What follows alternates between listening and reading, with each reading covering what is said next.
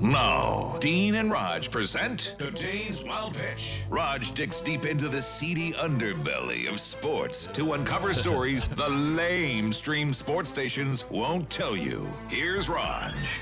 Round one of the Masters featured the usual stars your Justins, your Dustins, your Schefflers, Schauffeles, and Schwartzels.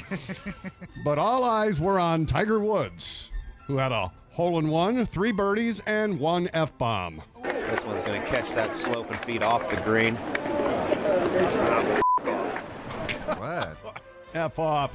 Well, if you were wondering, there's proof Tiger is really back. That's today's wild pitch.